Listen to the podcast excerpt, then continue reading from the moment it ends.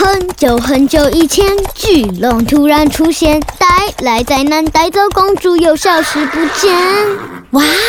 走进莎拉的故事森林，有好多爱说故事的小精灵哦，还有莎拉的故事树。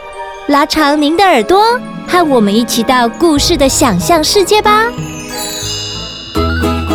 小朋友，你也想成为莎拉的故事森林里的小精灵吗？如果你是说故事高手，或是模仿高手，都欢迎到神马玩意脸书粉丝专业私讯报名，就可以和莎拉一起到录音室说故事。让我们一起说故事给更多的人听哦。小朋友，最近天气开始转凉喽，冬天快到了，你们有把衣柜换季了吗？住在大树里的老鼠三兄弟。他们也准备把毛衣拿出来穿，但这才发现，啊，毛衣都破了，该怎么办呢？于是他们想到了一个好方法。想知道故事会怎么发展吗？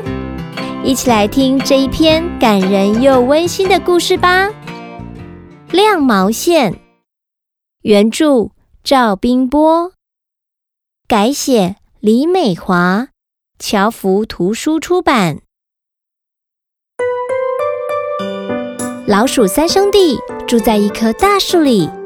鼠大哥有一件红色的毛衣，鼠二哥有一件黄色的毛衣，鼠小弟呢有一件蓝色的毛衣。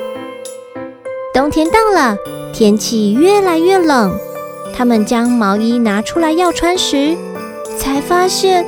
这三件毛衣都破了，鼠小弟说：“怎么办？衣衣服破掉了。”鼠二哥说：“我们没有多余的毛线可以补破洞。”鼠大哥说：“别担心，一定有办法的。”三只老鼠左想右想，哎，真的想出了一个好方法！哎，有了！他们决定把三件毛衣都拆了，还原成一捆一捆的毛线，再重新织成毛衣。鼠二哥负责拆衣服，鼠小弟负责拉毛线，鼠大哥呢，则负责把毛线全部清洗干净。清洗完毕后，老鼠三兄弟将毛线搬到山上树林里晾干，一条又一条的。像蜘蛛网一样缠绕在树木之间，鼠小弟开心地说：“真是漂亮，在阳光下，毛线的颜色好艳丽哦。”鼠大哥也说：“是啊，我们在树林里拉出了一幅画呢。”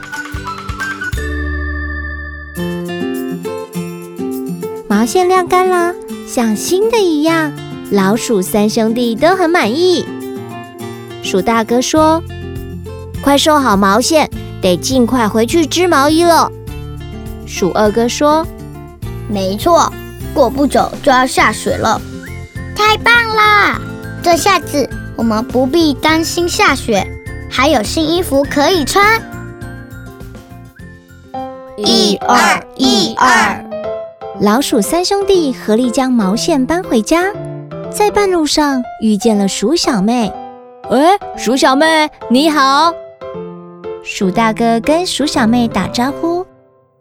鼠小弟问他：“天气蛮冷的，你会不会穿太少了？”“我我我我不冷。”鼠小妹边发抖边说：“谢谢你们的关心。”回到家。老鼠三兄弟各自拿着毛线，进到自己的房间，专心织起了毛衣。织呀织呀，他们终于完成了工作，走出房间，拿出作品。鼠大哥先说：“咦，小弟，你的毛衣怎么变成了帽子？”哈，二哥的毛衣也变成了毛裤。鼠小弟说。鼠二哥跟着说。别光说我，大哥的毛衣还不是多了一个花朵，像女生穿的一样。原来三兄弟真有默契，心里想的都一样。他们都决定把自己的毛衣做成礼物，送给更需要衣服的鼠小妹。他们心里想：希望鼠小妹会喜欢。穿上老鼠三兄弟编织的毛衣、毛裤和帽子，鼠小妹既开心又感动。她说：“真漂亮，真暖和，谢谢你们。可是你们自己要穿什么呢？”别担心，我们自有办法。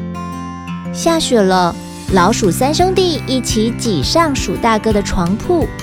鼠大哥说：“呼呼。”呵呵，越来越冷了，我们就这样过冬吧。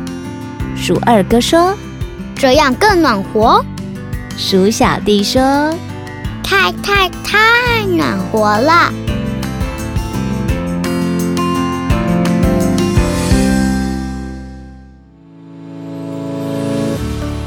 故事说完喽。老鼠三兄弟默契真好哎，他们都没有告诉彼此要帮助鼠小妹。但他们不约而同都把自己的毛线做成要给鼠小妹保暖的衣物，真是太温馨了。莎拉也觉得很感动呢。小朋友，你有帮助过别人吗？在自己能力范围里帮助他人，不仅解决别人的困难，自己也会感到快乐哦。小朋友，你有什么帮助他人的经验吗？欢迎到神马玩意这则的故事贴文底下留言和大家分享哦！喜欢今天的故事或歌曲吗？欢迎在 Podcast 订阅收听，也请到神马玩意脸书粉丝专业留言，和我们聊聊你的心得哦！